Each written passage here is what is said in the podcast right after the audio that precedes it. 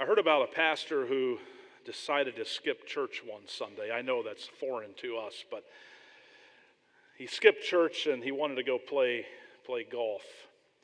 So he told his assistant he wasn't feeling well, and he drove to a golf course in another city so nobody would know him. He teed off on the first hole. A huge gust of wind caught his ball, carried it an extra 100 yards, and dropped it right in the hole for a 450 yard hole in one. Kind of sounds like a fish story, doesn't it? An angel looked at God and said, Why did you do that?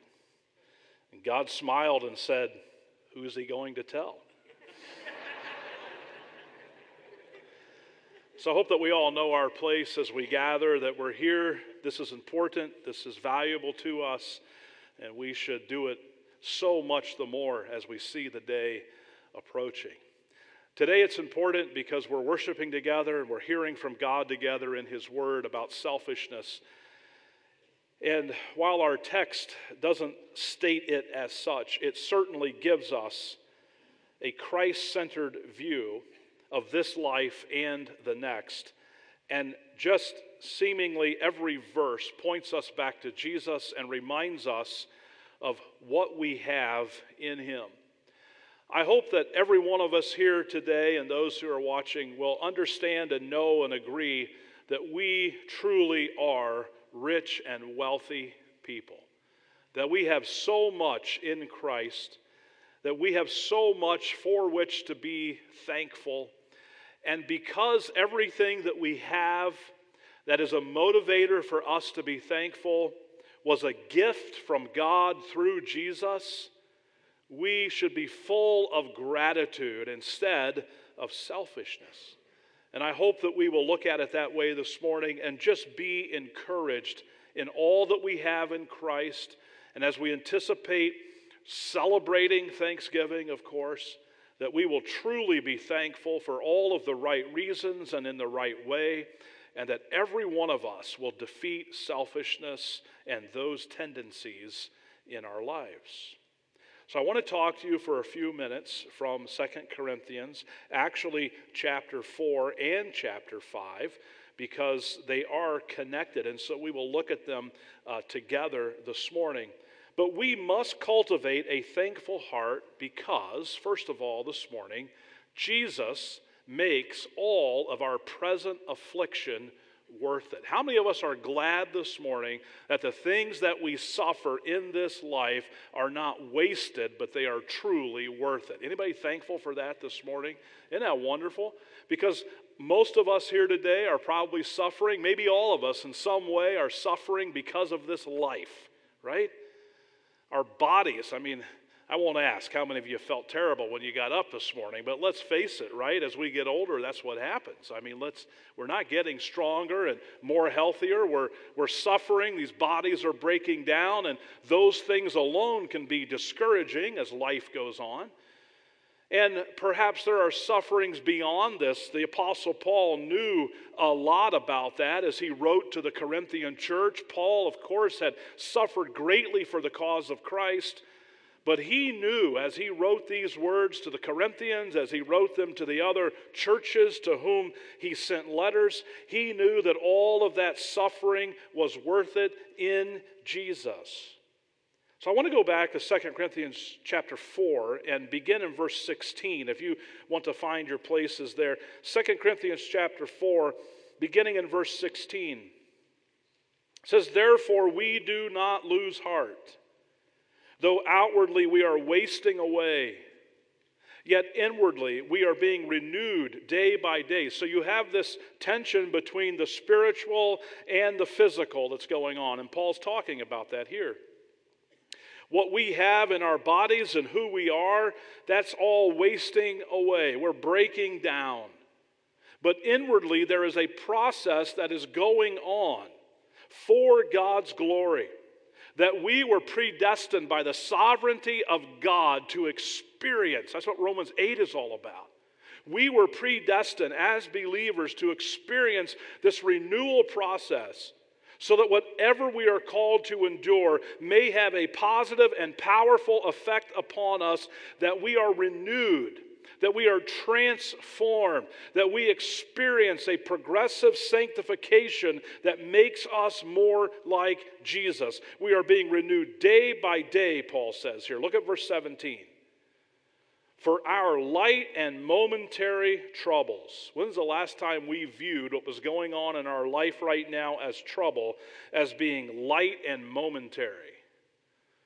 We probably came in here today carrying a pretty heavy load, some of us. But isn't that made light through Jesus? Can't we cast those burdens and cares on Him and let Him do the heavy lifting? Yes, we can. And I love that next word too. What is it? My translation says momentary, temporary. Every trouble that you are facing today has an expiration date in Jesus, every one of them. And even if you have to live this entire life day by day under some sort of trouble or burden, it all gets resolved in heaven. Every bit of it is made right. These momentary troubles are achieving for us, continuing in verse 17, an eternal glory that far outweighs them all. Do you believe that, church? The glory that is coming far outweighs them all. Verse 18. So, we fix our eyes not on what is seen, but on what is unseen. Do we understand that that could be a major trigger for everyone who suffers with the sin of selfishness? A wrong view, a wrong perspective. Where is our gaze? What are we fixing our eyes on? What is dominating our minds and our hearts? We are, we are not to fix our eyes on what is seen. That would be the temporary things, the things of this life, the burdens that press in, the physical difficulties that cause us pain, the trauma, the loss, and all the sorrow. Every one of those things would be things that are seen. Not to focus on those things. But yet, isn't that the trigger for a lot of us to become selfish and lack gratitude and complain and murmur because we're focusing on the temporal. We're focusing on what is happening here and now instead of what this scripture says, what is unseen. Anticipating the glory that's coming that far outweighs everything that is a trouble to us now. Be careful of that trigger.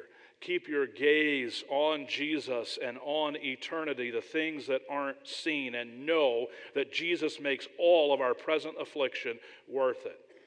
For what is seen, he says at the end of verse 18, is temporary, but what is unseen is what? Eternal. The best is yet to come. And I'm telling you, you're not living your best life now. That's coming later. 2 Corinthians chapter 5 now. We see that Jesus makes all of the present affliction worth it. None of it has to be wasted. And we can be thankful for that and know that God is at work. Now, what is one of the biggest afflictions, traumas, and sorrows that we all face? What is it? It's death, right? But guess what? There's an answer for that too. Jesus resolves the problem of death. Look at chapter 5 and verse 1. Now we know that if the earthly tent we live in is destroyed, there's death. What we have in this body, if it's totally annihilated and destroyed, we have a building from God, an eternal house in heaven, not built by human hands. Meanwhile, we groan, longing to be clothed with our heavenly dwelling. This is where we are. We're living in this tension. We don't want to be here anymore. We want to be with God. And we can have that transition well because Jesus resolves the problem of death. Now, I know our family has been touched at least three times in, in the very recent past by this problem of death, right? We go back to the Muellers who, who died serving Jesus with the mission that God had called them to. You hope, right? They're gone from this earth, gone. Another young lady, many would say in the prime of her life, gone as well, and that family grieving as well as the Mueller family. Sylvia Hughesby went home to be with the Lord, and the Hughesby family and extensions are grieving today because of that. And Rose McIntyre, many of you know her, she is now home with Jesus as well. So our family has been touched with this affliction. Our family has been touched recently with this problem that we call death.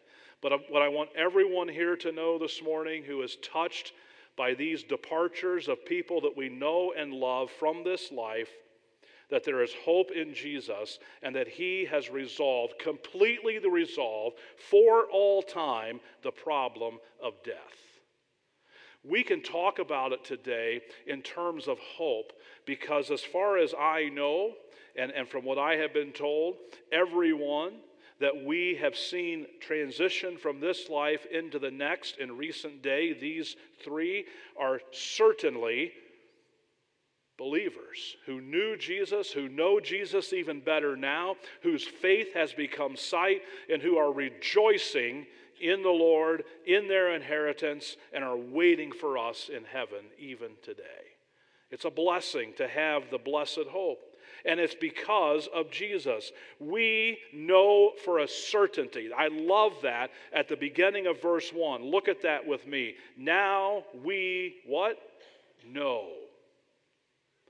We don't necessarily hope that it comes true, although the word hope is also used in Scripture in terms of certainty. There's never a question mark around the hope that we have in Christ.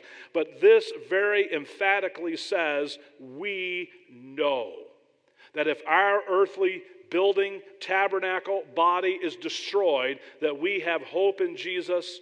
The Father has built an eternal house in heaven. It's not built by human hands. It's durable, it's perfect, it's comprehensive in every way. It will outdo anything that any mind, human mind, could ever conceive of or even create. It's built by an eternal God, an eternal house in heaven. So Jesus resolves the problem of death. Understand that, know that, believe that, and rest in that. Now, Maybe you have a hard time with that today. Maybe you're thinking, I, am not sure I believe that. What do you mean Jesus resolves this problem of death? And maybe, maybe you have questions about that, or maybe you have questions about who Jesus is and how in the world he could ever resolve the problem of death, and, and, and maybe you're just seeking that out and trying to figure all of that out. Well, that's okay. You're in a very good place to continue your journey towards seeking truth. And we welcome that kind of dialogue here. We welcome the doubt. We welcome the questions. We even welcome the critics and the cynics who, whose minds and hearts have been turned away from Jesus in every way. That's okay. Bring all of that stuff here. Have those conversations.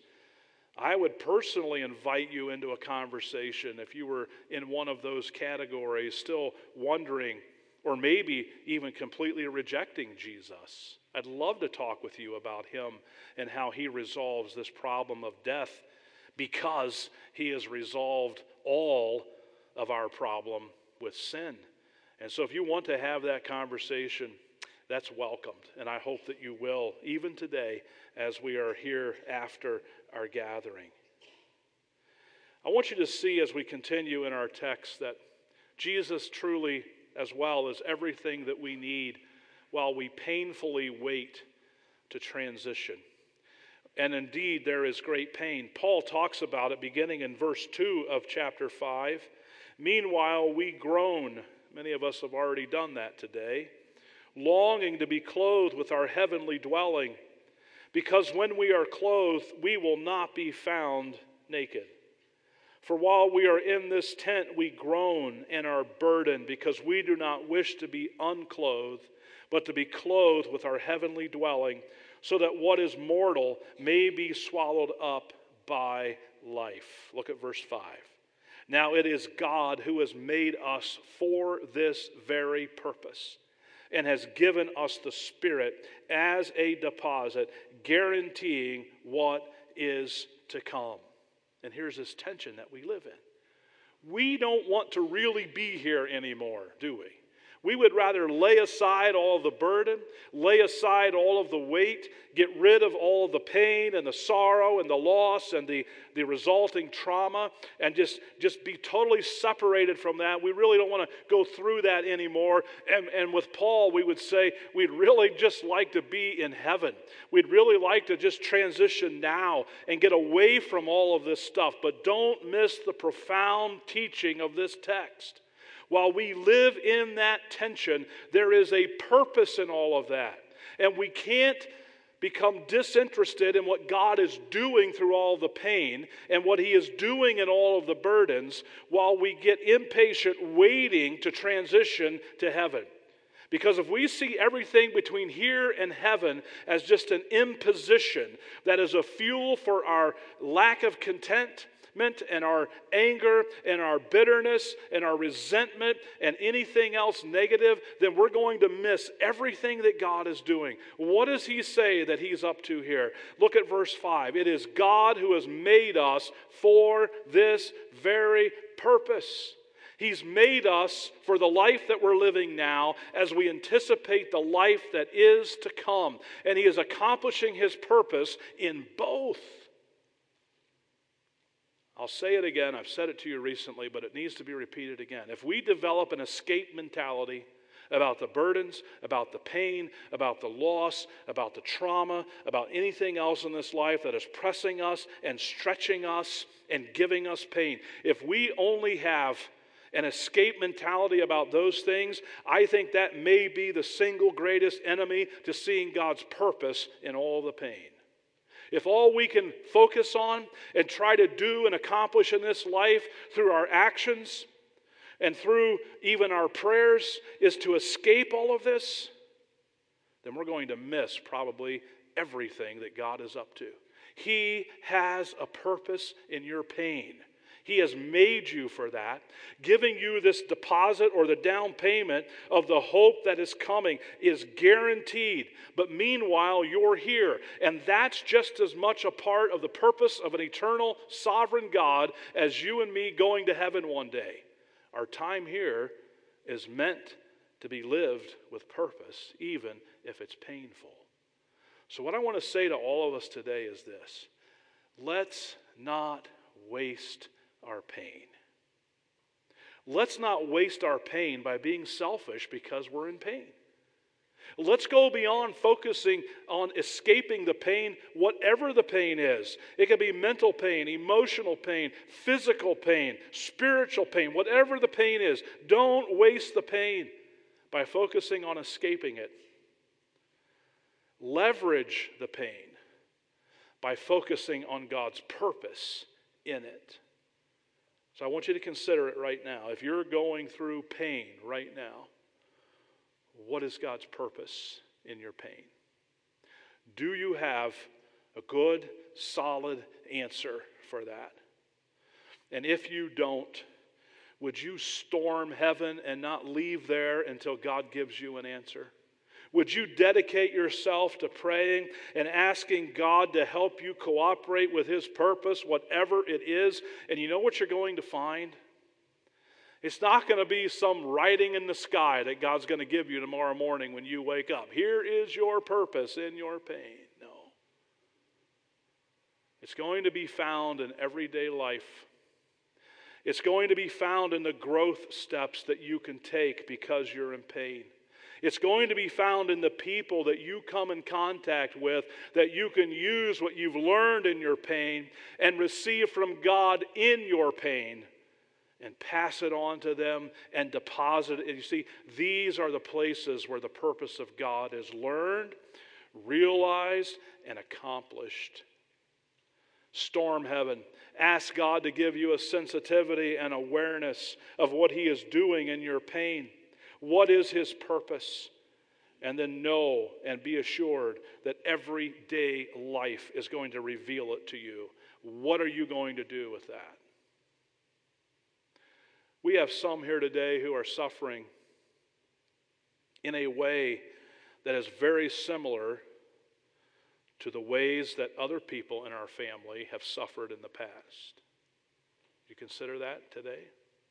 Maybe you're aware of it, maybe you're not, but maybe you are. And if you are, have you considered approaching the individuals who are suffering in a similar way, bearing the same pain that you have in the past, and encouraging them and helping them with the same comfort that Jesus has given to you?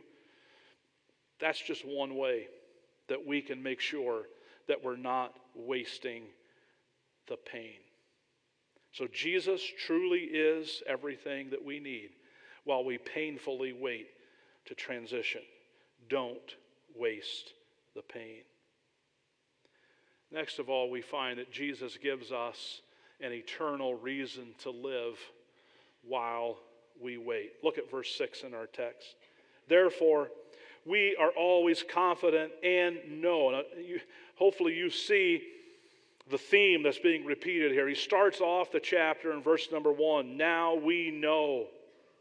And, and then we come down here to, to this verse as well, and it says, verse 6, therefore we are always confident and know. So he's even expanding this certainty for us.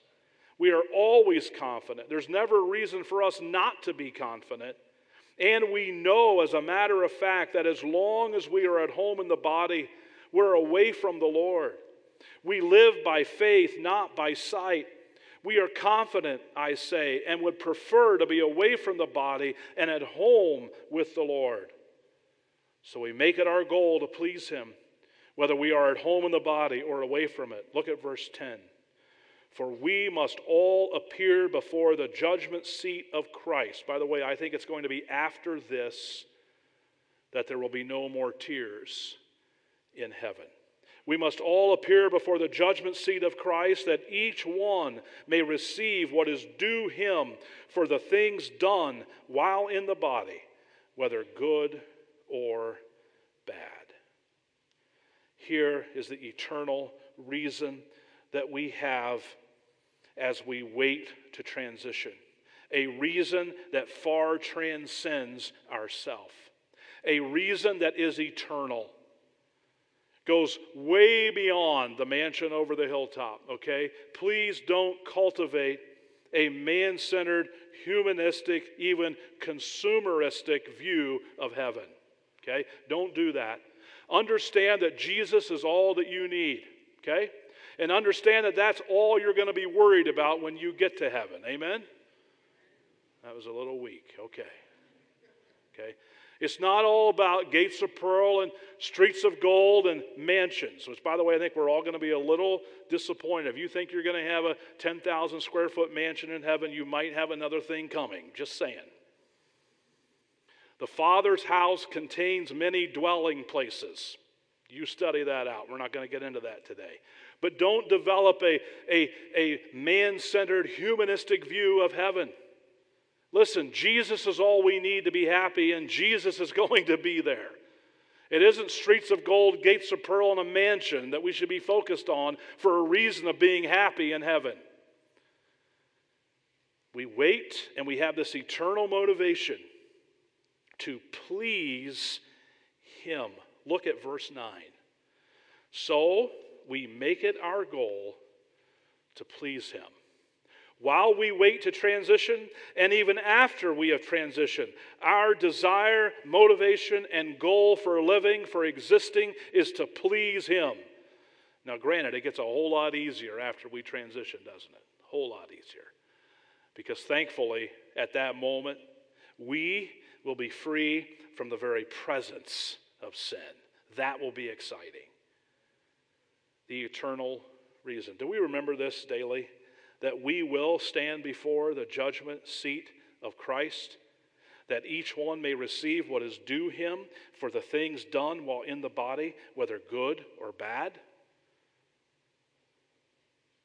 You see, it is right to emphasize the fact that we don't have to pay the price for our sins and pay the entrance fee of heaven. We don't have to do that. That's been paid in Jesus. But I think in our emphasis of that, which is good and well, but if we're not careful, our emphasis that Jesus truly has paid it all, our emphasis on that, if we're not careful, kind of dumbs down the judgment seat of Christ. Don't do that. Understand that every one of us will give account of himself to God. God did not stutter when he said that. Now, when we do that, we're not doing that to gain an entrance into heaven. And God is not going to be standing there with, with a glorified set of scales that are perfect, weighing your good works against your bad works. That's not the right view of this. But we will give an account of ourselves to God. And the scripture here says that we're going to receive what is due for the things done while in the body, whether good or bad. Many people think that at this time it's going to be motivations that are judged. Why did you do what you did? Did you build with wood, hay, and stubble? Or did you build with gold, silver, and precious stones? And what is going to be left after the fire of a holy God tries your works? Think about it. That alone would transform any faith community that got serious about it and decided to live with that in mind. Don't miss the moment and opportunity for change and for transformation. You know, isn't it wonderful everything that God gives to us? We're talking about it so well here. He gives us all of these things that makes our present affliction worth it. He resolves the problem of death for us. He, he gives us everything we need while we painfully wait to transition. He even gives us an eternal reason to live here and now. But there's something else that God does for us that allows us to be more than just recipients of His grace. And it's this. And I love this because this, this is just more of why it's a sin to be selfish. Look at this. Jesus gives us then the privilege of impacting the trajectory of the lives of those around us. And that's what, beginning in verse number 11 and continuing all the way to the end of the passage, is about. He doesn't just give all of this to us so that we can enjoy it, although enjoying it is part of what we do. He gives it to us so that we can take it and pour it into the lives of other people so that the trajectory of their life can be dramatically changed so that they too can have the same hope in Jesus that we have. Isn't that exciting? It truly will be one of the most exciting things that you ever experience when you take the truth of the gospel and pour it into the life of someone else and see their life dramatically changed. And we get the opportunity to do that. But what's the problem? The problem is there are a lot of believers that will journey with Jesus for their whole life and never pour this truth into anyone else around them. It happens. It happens. I think you'll regret that one day if that's the way you're choosing to live, look at verse 16 with me, or actually verse 11. Since then, based upon all of these things that we've just learned together, since we have our, our afflictions have value, and since the problem of death has been, has been resolved, and since we have everything we need to, to painfully wait as we transition, and since we have an eternal reason to live, since all of this stuff is true, we know what it is to fear the Lord. Look at it. Not just us. We try to persuade men. About what? About Jesus and who he is and the fact that he provides the answers to all of these things. What we are is plain to God, and I hope it is also plain to your conscience. Verse 12. We are not trying to commend ourselves to you again, but are giving you an opportunity to take pride in us so that you can answer those who take pride in what is seen rather than in what is in the heart. If we are out of our mind, it is for the sake of God. If we are in our right mind, it is for you. For Christ's love compels us, because we are convinced that one died for all, and therefore all died. And he died for all, that those who live should no longer live for themselves, but for him who died for them and was raised again. Selfishness has, law, has definitely met its match. So from now on, we regard no one from a worldly point of view. Though we once regarded Christ in this way, we do so no longer. Therefore, if anyone is in Christ, he is a new creation. The old has gone and the new has come. All this is from God, who reconciled us to himself through Christ and gave us the ministry of reconciliation. That God was reconciling the world to himself in Christ, not counting men's sins against them and he has committed to us the message of reconciliation. We are therefore Christ's ambassadors, as though God were making his appeal through us. Can you think back to the last time that, that you had a, an interaction with someone in this life who needed Jesus and you saw yourself in that position with the opportunity to make an appeal for God, that God wanted to make an appeal through you to them to invite them into a relationship with Jesus through the gospel? That is exactly what we're being told is part of our purpose for being here. It's as though God wants to make his appeal through us. He could have chosen any other way to do this, church. He could have utilized the angelic hosts and done all kinds of signs and wonders and appearances and encounters. But they can't do this. They can only look at it and marvel. Only we who have experienced the new birth and regeneration and relationship with Jesus, who have experienced this and know this personally, can be the mouthpieces of it, can make the appeals for God on His behalf for it. Paul goes on to say, We implore you on Christ's behalf, be reconciled to God. God made him who had no sin to be sin for us, so that in him we might become the righteousness of God. So Jesus gives us the privilege of impacting the trajectory of the lives of those around us. The simple question is who have you impacted lately? Who have you engaged in gospel conversations lately? Because God wants to make his appeal to lost ones through you. So I want you to consider this as a remedy for selfishness. I think the full cycle is here. And I think if we will believe in this theology and apply it to our lives and live accordingly, selfishness truly will meet its match in Jesus. And we can have victory over it. Genuine, Christ centered thankfulness. The day before Thanksgiving, we're going to gather here in our worship center. We'll enjoy a meal together and we will enjoy time sharing of testimonies together.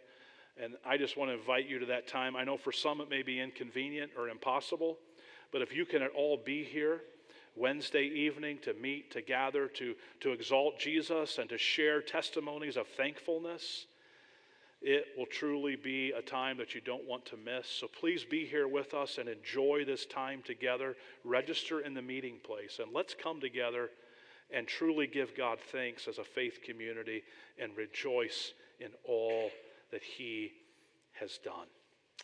Let's pray together. Father, thank you for our time today. And God, we ask now as we reflect with, with music and song that we would spend some time perhaps in prayer today. Maybe we need prayer. Maybe we'll ask for prayer. Maybe our need is to trust Jesus as Savior and Lord and believe in His finished work on the cross as a remedy for our sin. Maybe that's what we need to do today. God, meet our needs and draw those to yourself who need Jesus. In his name we pray.